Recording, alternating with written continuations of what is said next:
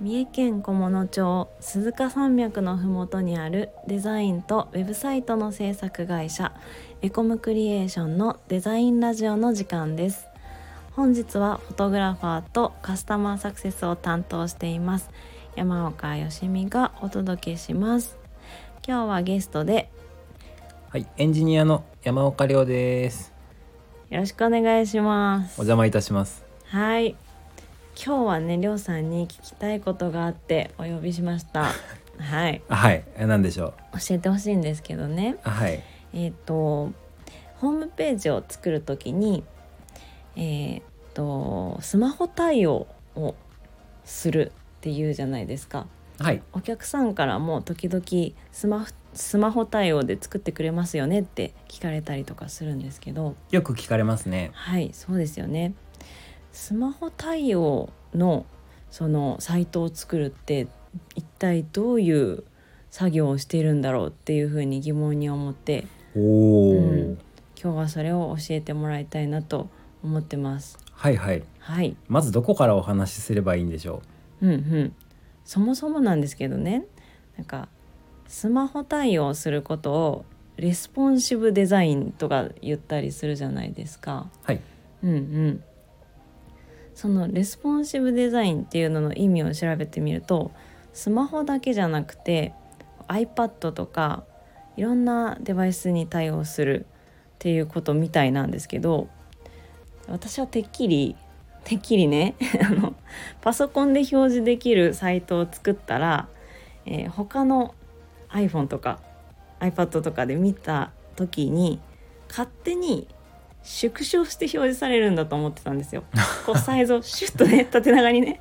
勝手にはいはい。そうされると思ってたんですけどそのなんだ表示のサイズの調整をコーディングでやってるっていうことですかね。あまあざっくり言うとそういうことになるんですけどね。うんうんうん。まあなんか近からず遠からずみたいな。からず 遠からず。まあまあ雑な説明になっちゃうけど、うんうんうんまあ確かに縮小して表示してると言えまし ょう。言えましょう。いや初めて言ったら言えましょう。なるほどななんだるほど。言えましょうって。うんうん、なんかでも多分ね私が想像してるよりも単純な作業じゃない気がするんですよどうやらコーダーさんたちの動きを見ていると。うんうんうんうん。なんかこうちょっと小さくとかって数値をちょろっと入れるだけではないよううなん うん。気がするんですよね。うーんその辺どういう作業で対応させているのかいろんなものに。おうんその苦労分かっていただけますかうん、なんか大変そうだなっていうのは あの見てて思うんですけ ど具体的に何をやってるのかよくわからなくてそう、はいはいはいそうですねまずスマホ対応とは何かうんうん、レスポンシブデザインとは何かはいについて順を追って説明していった方が良さそうですね、 なるほどお願いします、はいまずスマホ対応とうん、よく言われるんですけど、うんうんマルチデバイス対応ですねうんなるほどスマホだけじゃなくて、そういうことですね、うんはい皆さんスマホって持ってますか、持ってますよ持っねてますよねきっうとんスタイフ聞いていただいてる皆さんはスマホで聞いてもらってると思うので、うんうん、はい、お手元にスマホがあることかと思うんですがうんスマホの画面の横幅ピクセル数でいうと何ピクセルで表示されてるかって知ってますかこれは多分わからない全然わからないです私はうん今収録してるうんこの iPhone うん横幅多分390ピクセルで表表示してるんですよ、うんはい390ピクセルはいはいちなみに皆さんパソコン持ってますかうん持ってる方が多いんじゃないですかねねお仕事でパソコン使ってる方きっと多いですよねうんパソコンの画面の幅最近だと1920ピクセルうんとか Mac だと1440ピクセルとかうんだと思いますはいはいパソコンが1400ピクセルとか1920ピクセルとかまあ大きな画面の幅うんじゃないですかうんうんでそれ、をスマホで表示する時ってはいうんそのまま縮小していくとうん字が米粒みたいにちっちゃくなっちゃうじゃないですか、そうですね、ううんん、うんうんはいそうなんです よ確か にそう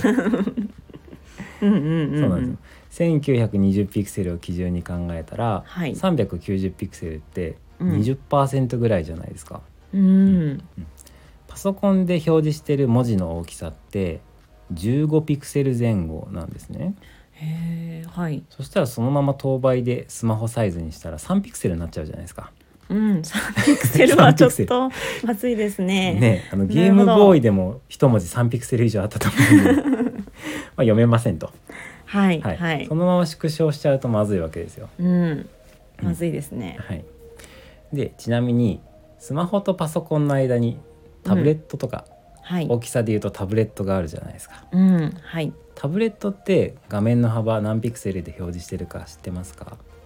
あわからない何ピクセルですかね何ピクセルだと思いますうーん画面の幅うん、えっ、とパソコンが1400 1900うん、とか1920とかじゃあ1000 1000もない800ぐらいですおかいい線いってますねおーすごいすごいはい768ピクセル絶対わからん それは 当絶て対れわからなんっいていうそれはピタリ賞難しいです まあ768ピクセルはいで表示してますなるほどはい正解した方いらっしゃいます かあいたの正解しましたかあおめでとうございますおおめめででととううごござざいいまますすささすすががでですすね、はい、何か送っときましょう か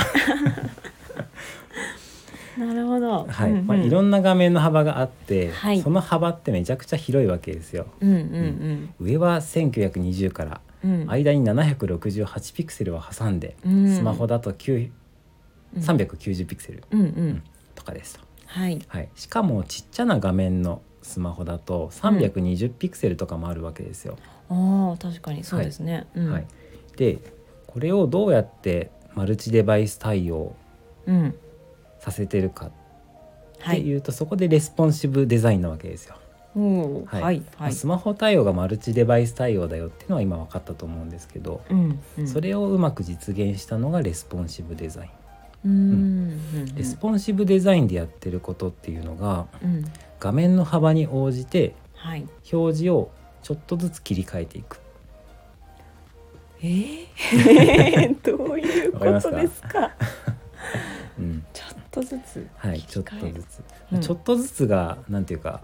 ちょっと語弊があるかもしれないんですけど、はい1920ピクセルのパソコンもあればうん1440ピクセルのパソコンもあるじゃないですか、はいはい、その幅約500ピクセル、うんううんんで小さな画面のすあ、えっと、小さな画面のパソコンはいとするならそのうん1440ピクセルをね、うん小さな画面のパソコンとするなら、はいそこからタブレットまで600ピクセルぐらい幅があるわけじゃないですか。はい500ピクセル幅があってう600んピクセル,、幅があって、うんまたスマホまでの間に400ピクセルぐらいうん幅がありますとはいだいたい似たぐらいのうん幅がそのうん変化の幅があるじゃないですか、はいそのえっと大きな画面のパソコンうん小さな画面のパソコンうんタブレットスマホ小さなスマホうんでこう分類するんですよ。うんでうんうん分類した上ではいな画面幅が何ピクセル以下になったら表示をこう切り替えるっああはいはいていうのをあの、うんうん CSS っていうあの何ていうんですか、はえっ、いとウェブサイトの設定ファイルみたいなところに書いておくんですよ。えーはいはいうんうんうんでその、えっと表示が切り替わるは画面幅のことをブレイクポイントで言うんですけど、はいはい、これはもう専門用語なので、うんうんうんコーディングする人とかウェブデザインを作る仕事の人しか知らない言葉だと思います。なるほどんブレイクポイントごとに表示を切り替えうんうんそのルールをうん CSS っていうところに書くうんっていうことで作ってるのがレスポンシブデザインですね。なるほどうんそれは思った以上にやっぱり大変そうですね。とブレイクポイントっていうのはその一般的にというかエコムクリエーションで制作しているサイトだといくつぐらいあるもんなんですか大きいパソコンちょっと小さめのパソコンとかってそのブレイクポイントははい、はい今はタブレットとスマホと小さいスマホの3つだけにうんうんうなっんてて、うんまあそのパソコンはなんていうかデフォルトみたいな感じではいはい、うんパソコン基準で作って、うんタブレットでブレイクポイントスマホでブレイクポイント小さな画面のスマホでブレイクポインポイントっていうふうにあして分けてますね。あなるほど、はいへえ何年前かな 5, 5年5年ぐらい前は、うんうんうんえっと、ミディアムっていうサイズを作っててはいはいだから大きな画面のパソコンと小さな画面のパソコンでうん表示を1段階切り替えるところを設けてたんですけど、うんはいどうしても作業コース増えちゃうんで、うんそのコストってお客さんに跳ね返ってきちゃうんで、うんそうですね、うんなんで大きな画面のパソコン用のデザインは作らないことにしました、あなるほどうんはい、小さな画面のパソコンを基準にウェブデザインをして、うんそこからスタートでうんマルチデバイス対応していくっていう方法で今やってます、なるほどよく使われてるパソコンのサイズが基準にしてっていうことですねあそんな感じですねなるほどはい、ああそうなんですねへえよくわかりま した本当に複雑でそうなんですねだからデザインもパソコン用スマホ用とかって作ってあってそれが切り替わるところがブレイクポイントはいでそれをいくつか設定しているとはいはい。なる ほど。わ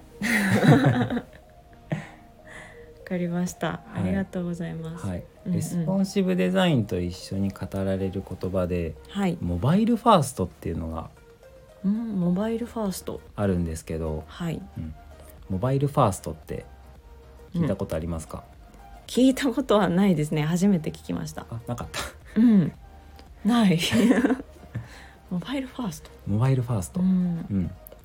スマホが増えてきたじゃないですか。はい。っていうかもうパソコンよりスマホの方が利用者多いわけなんですけど、うんううんん。